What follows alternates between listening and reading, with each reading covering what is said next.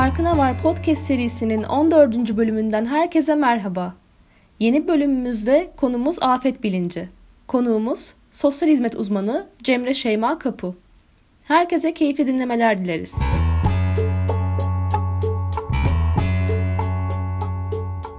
Merhaba Cemre, hoş geldin.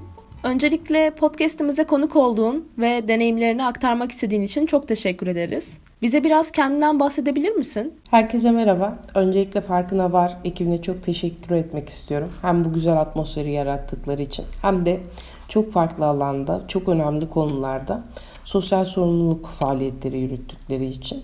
Cemre ben, sosyal hizmet uzmanıyım. Meslek hayatımın son iki yılında da afet alanında e, çalışıyorum. Bugün de sizlere bu alanda edindiğim birikimlerin bir kısmını aktarmaya çalışacağım. Afet kavramı ve afet bilinci kavramı gerçekten çok önemli konu başlıkları. Bu yayının da çok verimli geçeceğine inanıyorum. Afet bilinci üzerine konuşmadan önce ilk olarak afet nedir? Bunun tanımını yaparak başlayabilir miyiz? Terminolojide afete ilişkin farklı tanımlamalar görmemiz mümkün. Fakat üzerinde görüş birliği sağlanan afet tanımını ülkemizde olası bir afete nasıl müdahale edileceğinin yasal zeminini oluşturan Afet ve Acil Durum Müdahale Hizmetleri yönetmeliğinde görüyoruz. Bu yönetmelikte afet, toplumun tamamı veya belli kesimleri için fiziksel, ekonomik ve sosyal kayıplar doğuran, normal hayatı ve insan faaliyetlerini durduran veya bunları kesintiye uğratan, etkilenen toplumun baş etme kapasitesinin yeterli olmadığı doğal, teknolojik veya insan kaynaklı olaylar olarak tanımlanıyor. Afet ve Acil Durum Daire Başkanlığı yani kısa ismiyle AFAD tarafından hazırlanan açıklamalı afet terimleri sözlüğü ise afetin bir olayın kendisi değil doğurduğu sonuç olduğunun özellikle altını çiziyor. Bizler afete ilişkin bir tanımlama yapacağımız noktada bilhassa şunları bilmemiz gerekiyor. Birincisi afetler etkilenen toplum üzerinde ciddi kayıp, hasar ve yıkımlara sebebiyet veriyor. İkincisi afetler etkilenen toplumun baş etme kapasitesinin yeterli olmadığı ve dışarıdan desteğe ihtiyaç duyduğu olaylar olarak tanımlanıyor. Ve son olarak meydana gelen olay değil, bu olayın toplum üzerinde doğurduğu sonuçlar afet tanımını aslında oluşturuyor.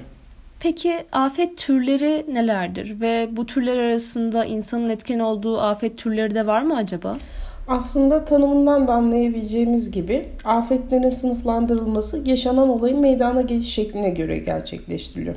Bu noktada afetlerin meydana geliş şekline göre doğa kaynaklı, insan kaynaklı ve teknoloji kaynaklı olmak üzere 3 ayrı başlık altında sınıflandırıldığını görüyoruz. Öncelikle doğa kaynaklı afetleri tanımlayabiliriz. Doğa kaynaklı afet deprem, sel, heyelan, çığ, kuraklık, fırtına, dolu, hortum, göktaşı düşmesi ve bunlar gibi oluşumu engellenemeyen jeolojik, meteorolojik, hidrolojik, klimatolojik, biyolojik ve kaynağı dünya dışında olan tehlikelerden kaynaklanan doğa olaylarının sonuçlarına verilen genel şeklinde açıklanıyor. Politik ve insan faktörün etkin olduğu savaşlar, iş çatışmalar, terör eylemleri, büyük göçler, endüstriyel kazalar gibi olaylar ve bunların doğurduğu sonuçların tümü insan kaynaklı afetler başlığı altında toplanıyor. Son olarak teknoloji kaynaklı afette insan faaliyetleri ya da doğa kaynaklı afetlerin tetiklemesi sonucunda oluşan endüstriyel kazaları, maden kazalarını, nükleer kazaları görüyoruz. Öte yandan kimyasal, biyolojik, radyolojik ve nükleer tehditler sonucu oluşabilecek olaylar da teknoloji kaynaklı afet tanımlamalarına giriyor. Tabi bu tarz olayların afet adı altında anılması için can kayıplarına, hastalıklara, sosyal, ekonomik ve çevresel bozulmalara sebebiyet vermesi gerekiyor. Burada özellikle teknolojik ve insan kaynaklı afetlere baktığımızda bu afetlerin oluşumunda insan ya da insan faaliyetlerinin doğrudan etken olduğu sonucuna rahatlıkla aslında ulaşabiliyoruz. Afetler elbette yalnızca meydana geldiği bölgeyi değil, yani dünyanın her yerini sistematik bir şekilde etkiliyor. Peki bizler odak noktamızı Türkiye yaparsak, Türkiye'nin afet haritası ne şekilde acaba? Türkiye coğrafyasının afet haritasını çıkarabilmek için öncelikle şunları bilmemiz gerekiyor. Türkiye tektonik oluşumu, jeolojik yapısı, topografyası ve meteorolojik özellikleri gibi nedenlerle her zaman çeşitli doğal afet tehlikeleriyle karşı karşıya kalan bir ülke. Ve bu özellikleri nedeniyle tropikal fırtınalar ve aktif volkanlar hariç aslında dünya genelinde görülen 31 doğal afetin büyük kısmına açık olan bir ülke konumunda. Öte yandan günümüzde hızlı nüfus artışının, hızlı ve plansız sanayileşmenin, yine teknolojideki gelişmelerin, bununla beraber ülkeler ve bölgeler arası siyasi çekişmelerin, savaş gibi faktörlerin teknoloji insan kaynaklı olayların afetlerle sonuçlanmasına yol açtığını görüyoruz. Tarihsel süreç içerisinde Türkiye'de meydana gelen doğal olayların büyük ölçüde can kayıpları, yaralanmalar ve mal kayıplarına yol açtığını, ülkenin bu doğal olaylardan yüksek derecede hem fiziksel hem de sosyal olarak zarar gördüğünü ve bu olayların yapıları ve neticeleri itibariyle afet olarak kayıtlara geçtiğini söyleyebiliriz.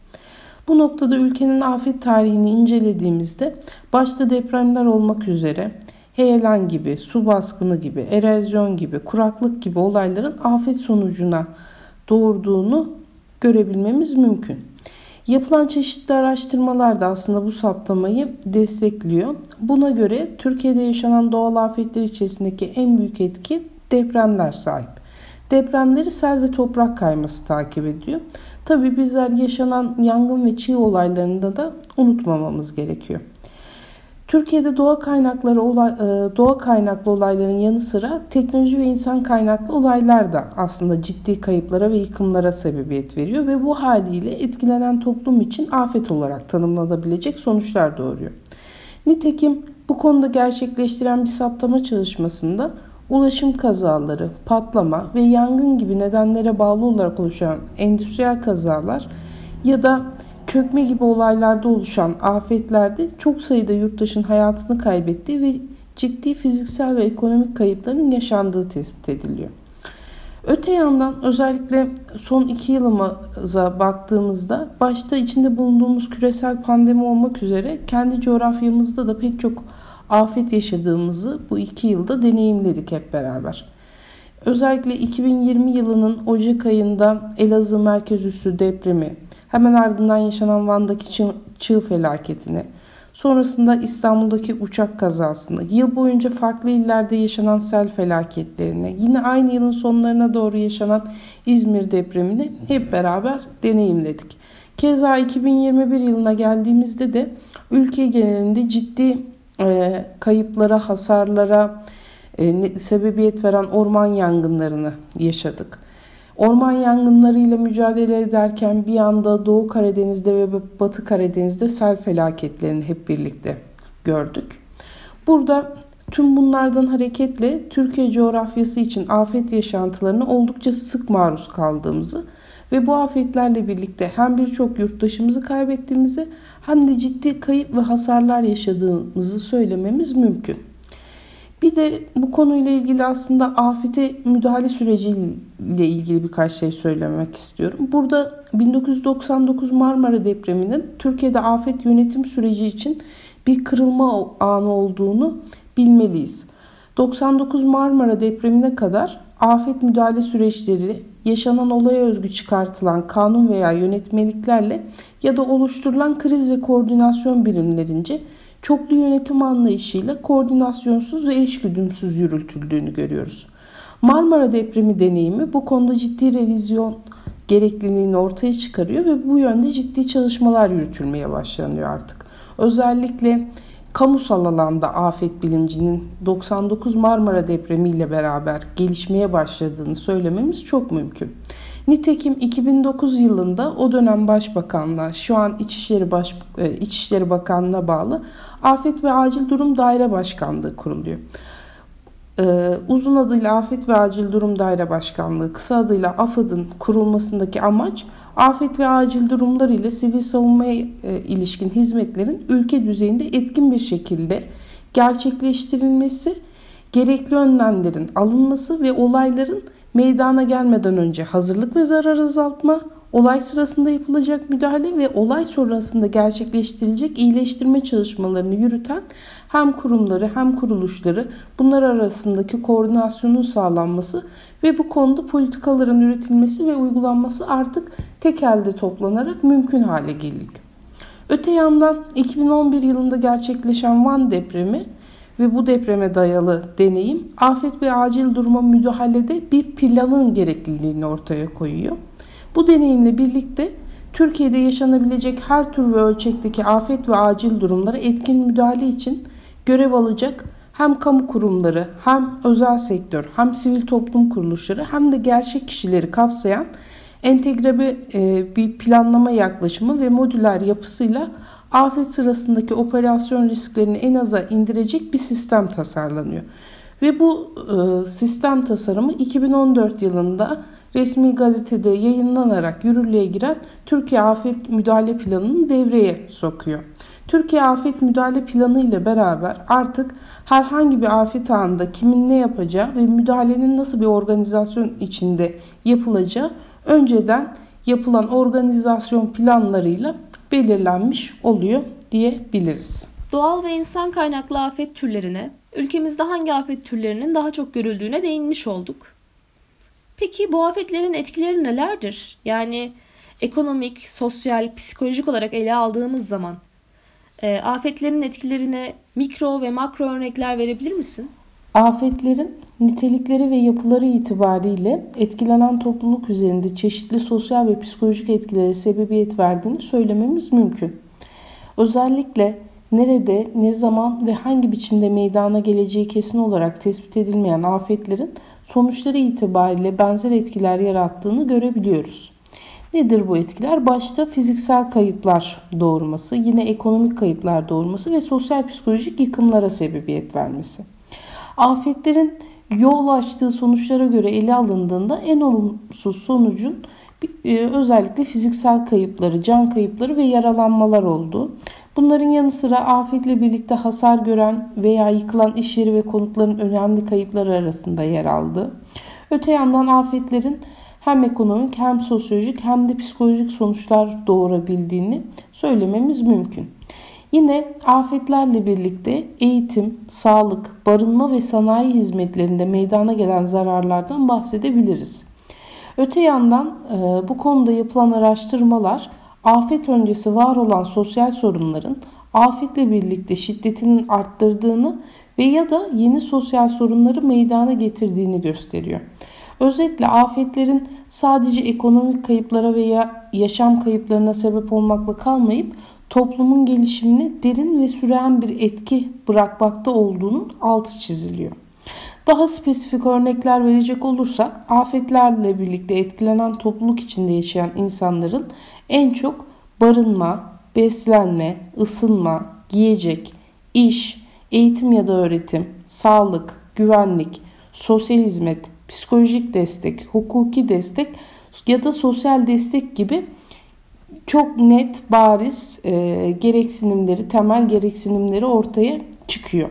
Öte yandan afetleri travmatik bir yaşam deneyimi olarak değerlendirmemiz de mümkün. Afetlerin yine ani, beklenmedik ve yıkıcı etkileri ve bir takım ciddi kayıplara sebebiyet vermeleri nedeniyle maruz kalanlar arasında bazı kimseler için travmatik bir etki yaratabiliyor. Yine afetlerle beraber etkilenen kişilerde ortaya çıkabilecek travma sonrası stres bozukluğu, akut stres bozukluğu, majör depresyon, travmatik yaz, karmaşık travma sonrası stres bozukluğu, uyum bozukluğu gibi bir takım ruhsal travma ile ilişkili bozukluklara dair tepkiler de söz konusu olabiliyor. Peki e, son zamanlarda doğal afetleri ve iklim değişikliği etkisiyle meydana gelen afet şiddetindeki artışı sıklıkla konuşur ve duyar olduk. Yani özellikle Büyük Marmara depremi her deprem olduğunda akıllara gelen bir konu ve elbette bu yurttaşları başta psikolojik olarak hayli etkiliyor diye düşünüyorum. Ee, peki biz yurttaşlar olarak bahsettiğimiz bu afet etkilerine karşı neler yapabiliriz? Yani afet öncesinde, afet anında ve sonrasında. Afet bilinci olan bir yurttaş neler yapmalı? Afet etkilerine karşı bizlerin neler yapması gerektiğini konuştuğumuzda sizin de söylediğiniz gibi aslında afeti dönemlerine ayırarak afet bilincimizi oluşturmamız en önemli husus bence. Hem mikro anlamda birey olarak bizlerin hem de makro anlamda toplumumuzun öncelikli olarak afet öncesi yapılması gereken hazırlıkları gerçekleştirmesi ve ya da yapmış olduğu hazırlıkları aslında gözden geçirmesi gerekiyor. Mesela bir örnekten yola çıkalım. Örneğin ben deprem riski taşıyan bir yerleşim yerinde yaşıyorum. Deprem öncesi ne yapmam gerekiyor? Benim bu sorunun cevabını bilmem gerekiyor ve bunu araştırmam gerekiyor. Bak bunu farklı yollarla araştırabiliriz. Bununla ilgili çok sayıda kaynaklar var. Ben birkaç önlemden örnek vereyim. Mesela evimde ve iş yerimde bulunan olası bir depremde devrilebilecek eşyaları duvara sabitlemem gerekiyor. İçinde ağır eşyalar bulunan dolap kapaklarına mekanik kilitler takmam ve onların olası bir depremde sıkıca kapalı kalmalarını sağladığımdan emin olmam gerekiyor deprem çantamı hazırlamam gerekiyor. Pek tabi bunun gibi dikkat etmem gereken pek fazla husus var. Burada bir kontrol listesi oluşturabilir ve ben bu kontrol listesinde yapmam gerekenlerin ne kadarını gerçekleştirdiğimi zaman zaman aslında çek edebilirim. Tabi afet öncesi hazırlıklar sadece bireysel değil. Karar vericilerin, kamunun, sivil toplumun, özel teşebbüslerinde yapması gereken hazırlıklar var. En başta nedir? En çok gördüğümüz e, ve bu noktada sürekli gündem olan bir konu yerleşim bölgelerinin titizlikle belirlenmesi, dayanıklı binaların inşa edilmesi meselesi. Özellikle doğa kaynaklı afetlerde bunun önemini çok net görebiliyoruz. Ya da endüstriyel kazaları düşünelim. İş güvenliği önlemlerin alınmasının olası e, bir e, kazada kayıp ve hasarları minimalize edeceğini biliyoruz. O yüzden iş güvenliği ne kadar sağlanıyor? İşte bu sorunun cevabını e, karar vericilerin ya da yönetimden sorumlu kişilerin verebilmesi gerekiyor. Burada denetim mekanizmalarını işlevsel kılmamız hayati bir öneme sahip.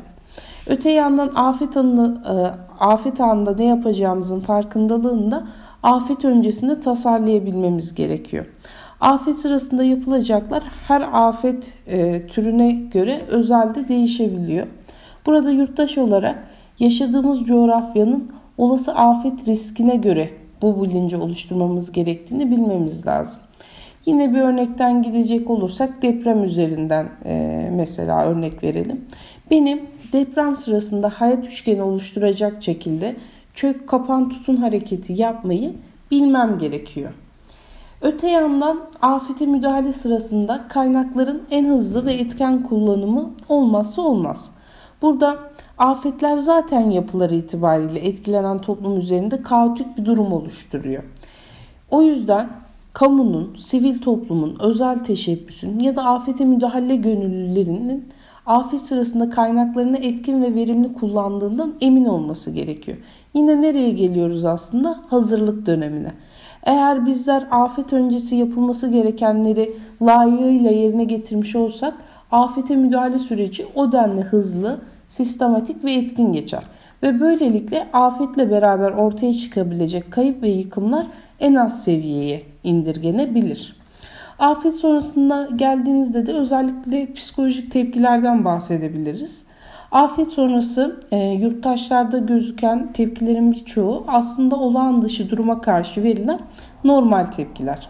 Burada e, kendimizi takip edebilmemiz önemli. Afet sonrasında algıda hassasiyet ve kısıtlanma, mantıklı düşünememe ve karar verememe, hafıza ve dikkati yoğunlaştırma güçlükleri, her şeyin gerçek dışı görünmesi, duygusal küntülük, acı hissetmeme, panik olma reaksiyonları gösterebiliriz. Bunlar özellikle herhangi bir e, herhangi bir afete maruz kaldığımızda ilk 48 saatte gösterebileceğimiz ve bizden e, aslında beklenen tepkiler. Burada yaşadıklarımızın ne kadar süre ve sıklıkla devam ettiği ve baş edemediğimiz noktada bir uzmandan destek almamız gerektiğini bilmemiz önemli.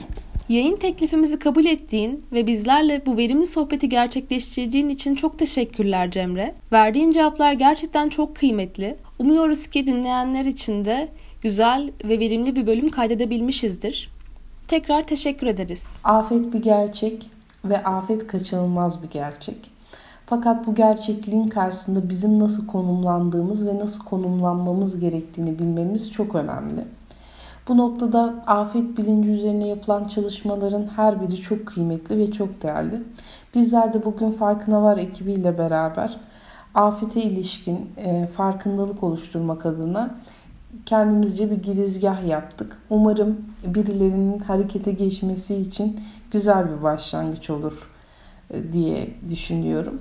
Çok teşekkür ederim. Hem e, sizleri dinlediğiniz için hem de Farkına Var ekibinin bu güzel organizasyonu gerçekleştirdiği için var olun.